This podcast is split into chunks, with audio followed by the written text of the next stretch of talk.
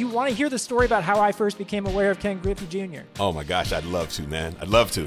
So 1989 is is Ken's rookie year at major league level. I am 15 years old and I'm in Kansas City and I am obsessed with baseball cards. I will ride my bike down the street to the baseball card shop, which was called the Press Box. It, it really did become sort of an unhealthy obsession. I would like collect all of these cards, and it went from being something that I really enjoyed to like I was going to become this investor. I would take the Young money. entrepreneur, I love it. I would take the money I made uh, mowing lawns and and buy baseball cards. And I I remember the very first time I saw the Ken Griffey Jr. Upper Deck card in 1989, and was just sort of like, who's you know is that Ken's son? Was told yes, and by the way, he was the number one overall pick, and by the way, he's going to be the next big thing in the sport of baseball. And he was card number one in the Upper Deck series. And for whatever reason, there were so many different types of baseball cards then. That card stood out even at the time. And over the years, it would even more, it seems like. It became this iconic example of the baseball card industry. And all of my friends, we wanted to not just have one of those cards, we we had a bunch of them. And Wow.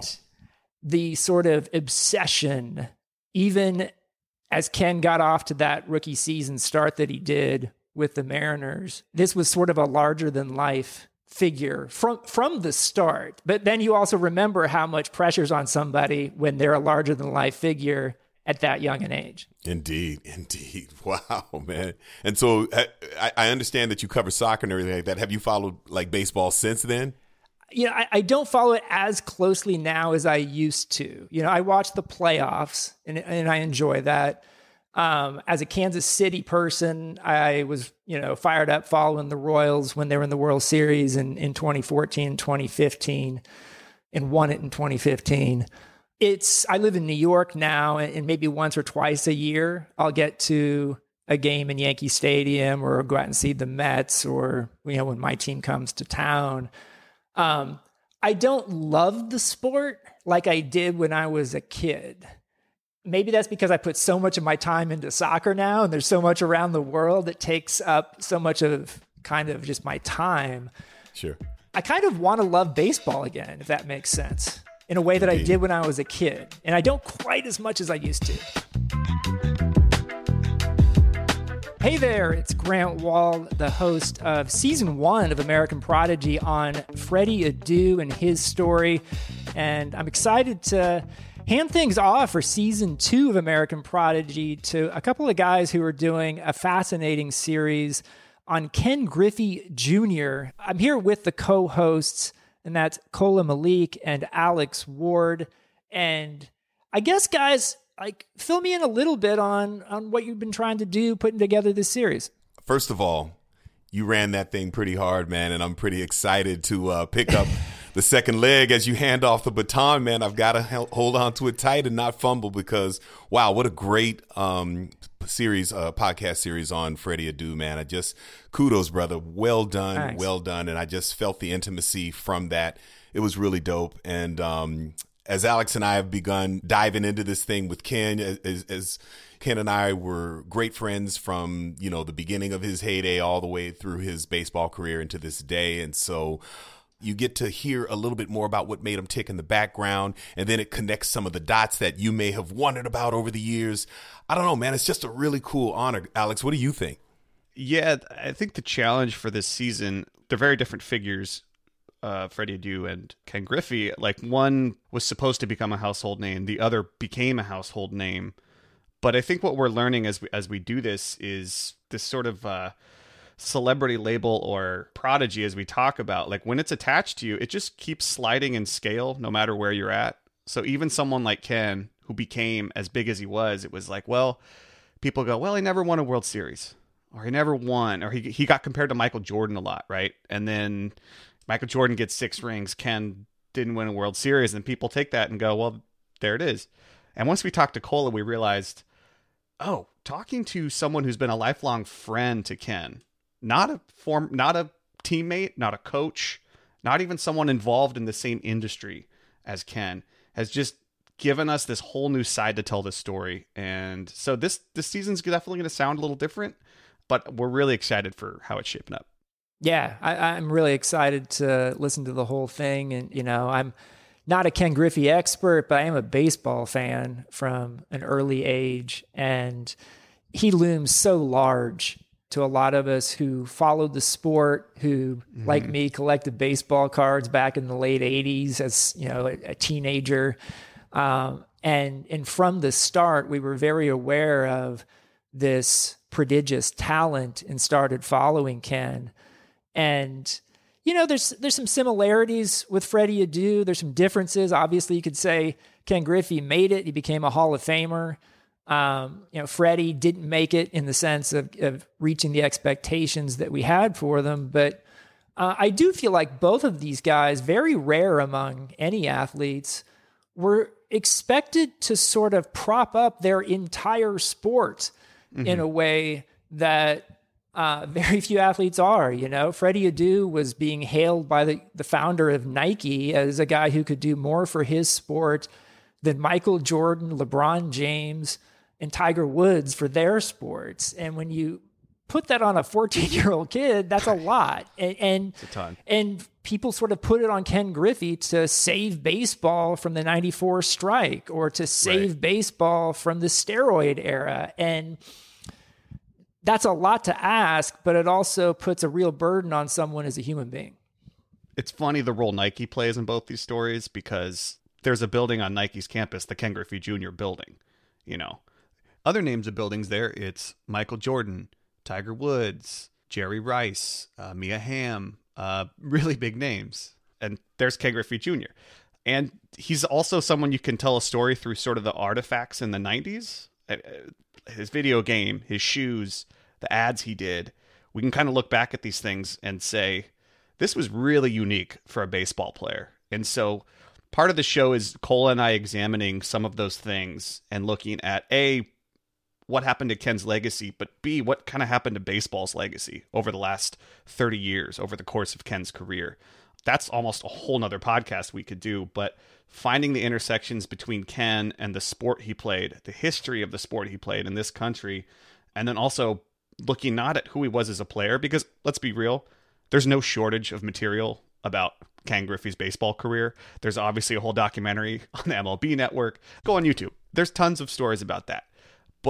What got me excited when talking with Cola is like when you don't look at that stuff, when you look at who he was as a person, it shifts. His legacy completely shifts, and you start to realize I think we've been asking the wrong questions about who Ken Griffey Jr. was this whole time.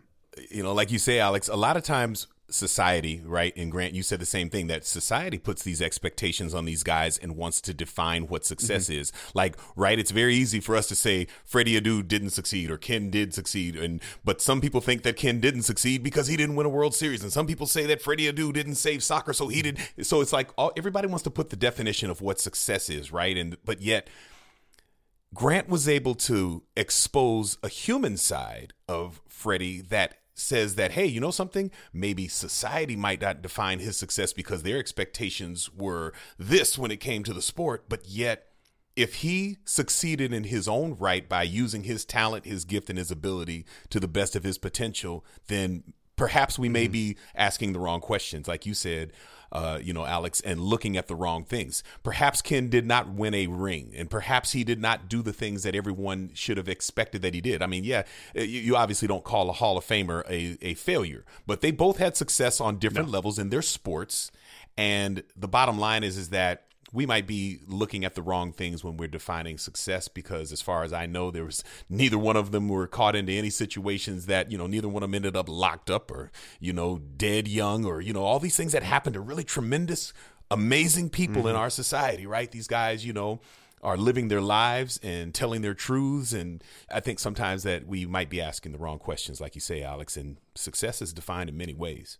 Another thing that I think there's at least some commonality with the Freddie Adu and Ken Griffey Jr. stories is that the sports they're in soccer in America and baseball in America have, in the case of soccer, it's always been a white sport in America.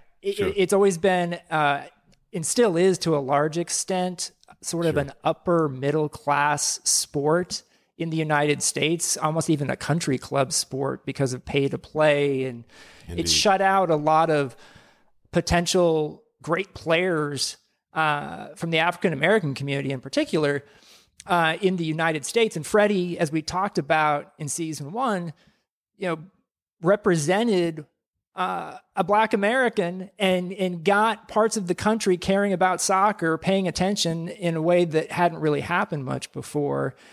And I've gotten the sense too that baseball, you know, I'm not a baseball expert, but I'm a fan, that baseball, there have been a lot of real concerns about, you know, what happened, know, why aren't there as many black ball players? Right. As there used to be. And, right. and I, I have a sense that that might be a part of your story with Ken Griffey as well. Absolutely. And I think that that's what Ken's role is now, even with MLB, is to put a African American face to baseball and to attract more of that talent because I think we all realize, man, that there's a rich talent pool in really every race if you just give them the opportunity and you give them the exposure and you give them the chance to feel like they belong and that they connect. And I think that that was what was really missing from baseball from a lot of years, you know, as the Negro League trends, you know, kind of you know coagulated with the with the regular you know MLB it was like there was there was not that acceptance, right? I mean, you know, the Negro League was successful, was very successful in its own right due to the fact that it marketed to the people it connected to. I mean, it was just, but I think that there was a shift when you know that when when the Negro League phased out and and black players came into the MLB because I mean you think about it uh, Henry Aaron you know he had to sit alone on on the uh, on the bench while he was getting close to breaking the home run record because he didn't want one of his teammates to end up catching a bullet that was meant for him and wrap your mind around that, you know? And so I think that that's where the disconnect began to happen with the African American community because my parents, my mother would tell me about when everyone would dress up and go to those ball games and we'd be in our little dresses and on Sundays we'd go out to see, you know, the the the ball games and everybody loved ball. But she said, "Oh no, it wasn't a, just a white sport. We eh, we loved baseball in the black community." So, I think that Ken Griffey Jr in the 90s was a face. He's the reason why the McCutcheons and things like that, I think, play baseball. I think that he's the reason why a lot of these guys followed up and decided to give baseball a shot was because they see guys like he and, and Frank Thomas and, you know, these guys that were big time, right? And, and, and, but had, but looked like them and that they could connect to. And Ken even went a little bit further and had a little bit of a swagger and a little bit of flair that didn't make him feel so stuffy. And so, so it, it, it just really is a situation where I believe that as these sports connect more to the black community. I think soccer is beginning to connect to the black community much, much more. I think that you're seeing an influx of talent because it's beginning to become a multicultural sport and connect in those same ways. Yeah. When, when you watch the U.S. men's and women's national soccer teams these days, there are a lot more black players than there were even five years ago. And so you feel like we're starting to finally make the sport of soccer more accessible to everyone around this this country and and that's a big thing. I didn't know baseball really at all. I mean, we had a team, uh, the Mariners in Seattle, whoop de doo. It didn't matter to me. I never played baseball growing up. I didn't know anything about it. In the community that I live in, we just didn't have access to it, right? It, it's very difficult to get together 22 people to play a pickup game, you know, and I just don't think we had the interest in the sport when we were younger. It just kind of, and like you uh, had alluded to, man, it was thought of as a white sport. Nah, man, we don't, we ain't playing baseball, man. We, we'll get, we'll play some pickup basketball. We wanted to be like Dr. J and we, you know, we didn't have that kind of quote unquote Ken Griffey Jr., that that role model we could look up to and be like, man, you know, he's doing it and we could do it just kind of like him. That kind of felt like us. It just felt very distant. Nobody took me to a baseball game when I was younger, right? So I didn't have that chance to fall in love with it when I was a kid and to kind of, you know, have my pops take me to the ball game and buy me some peanuts and popcorn and hang out mm-hmm. and him explain to me how to keep my box score. And, you know, I just didn't have that kind of experience. So, that's why I didn't connect to baseball as a kid. But then once Ken came and I, you know, and I got to know him, it was just like, wow, I got this up close, intimate view from behind and the scenes and watching the games from afar and seeing it from a fan perspective. And I really fell in love with what was a, a, a beautiful game. And then I, I, sort of fell out of love with baseball once the steroid era uh, kind of mm-hmm. happened. I'm gonna be honest with you. So I, I'm where you are, man. I'm trying to fall back in love with the sport. I need my Mariners to become a little more relevant, and I need, you know, um, I, I just need to get over this the sting of what kind of happened during that steroid era.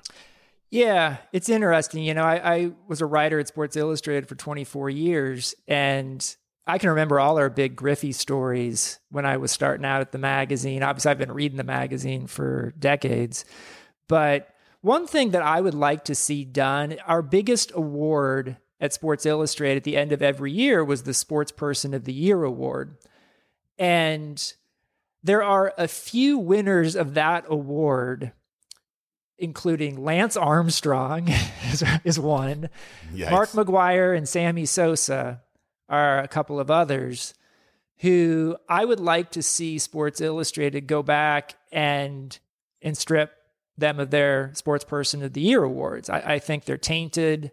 Um, I think it would send a message, and I would like to see those Sports Person of the Year awards given instead to people who achieved great things but didn't win the, the award those years because they were beaten out by these cheaters. Amen. And, and so I would love to see Ken Griffey Jr. be one of the people to win one of those Sports Person of the Year awards because I, I think it would be sort of a historic acknowledgement that would represent what so many of us feel now, which is that Ken Griffey Jr. was the greatest clean home run hitter of his era yeah. because I don't think that gets enough credit.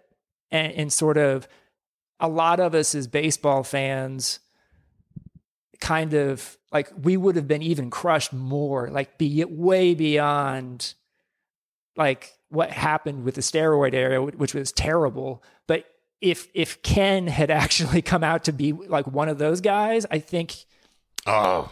baseball would have lost me. And so in, here we are again talking about Ken sort of being responsible for the sport of baseball, but what he did clean is is something that I think we should remark upon maybe even more than we do. No doubt. And I think that's what gets a lot of people is when you talk integrity, you can't say, oh man, we're just going to wipe away all the stuff that happened before, but we're going to have integrity right now and you guys are going to believe us, right? The bottom line is, is I think you make a great point, Grant, and that is, is that we have to have that childlike kind of faith in a, in a, in a sport if you want to see that sport really, really flourish. Yeah, I think too, also, and you hit upon something a second ago just about why do we love sports?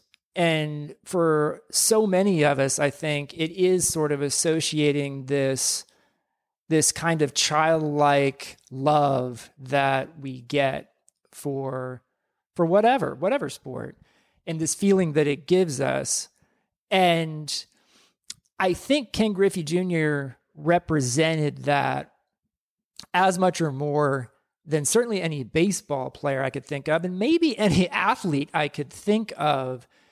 And it wasn't contrived, but like I will always think of him with his his baseball cap turned backward. And like a lot of people do that, but I don't think of a particular there's one person I think of when right. I think of, when someone asks me, "Oh, you know, baseball cap turned backward." Yep. Ken Griffey to the point where if you, there's a, a, Sports Illustrated cover that is an um, it's a drawing. It's not even a photograph, uh, but it's got Ken Griffey Jr. in a backward baseball cap because that became his brand without seeming to be calculated in any way Right. because it represented, he represented this sort of childlike purity, you know, innocence, love of the game Indeed. from the moment he started playing. And I, I can't even think across sports of anyone who represented it quite like that. I think it gets right back to what you said of he's guys like that, right? Nolan Ryan were the reason we fell in love with baseball because it was like dudes who just like, yo, man, I got my wife, my pickup truck, and I can throw the ball 100 miles an hour. Get at me, you know? And that's what I loved about, you know, a lot of those guys during that era is that they just simply played the game. They played it well, played it right, and played it with a passion and with kind of, like you said, a purity almost that allowed kids to just kind of go, wow, these guys are really cool, you know?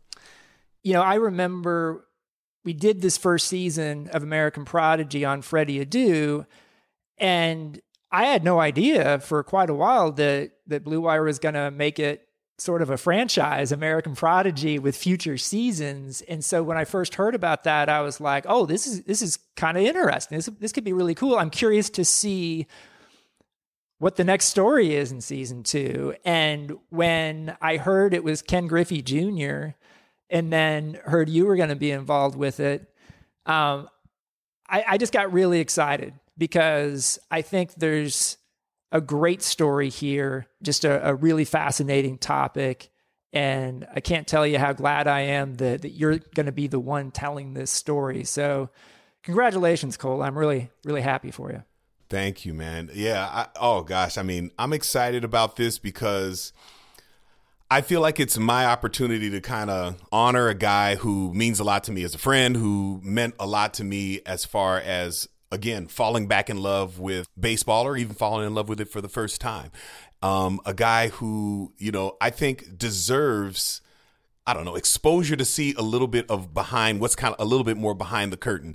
And I mean, we look at these guys and they're supposed to be, you know, these these perfect role models and, you know, and all this kind of thing, but it's like let's look at the fact that there's a human being behind every athlete, right? I mean, they're not robots and they, you know, they they we seem like we prop them up to say they need to be this and they need to be that. They need to fit this role, but when you you know kind of quote unquote walk a mile in someone else's shoes you sometimes can understand from a from a different perspective. And kind of like you did with Freddie I hope to do with Ken. And that is is just to expose the public man to something that maybe they just haven't seen before haven't heard before or haven't considered before that brings that athlete to a human level with them and lets them go yo man that's that's some pretty cool and interesting stuff behind the scenes man. That's that's really cool Good stuff. Really uh, giving you a fist bump from New York all the way through virtual connection here.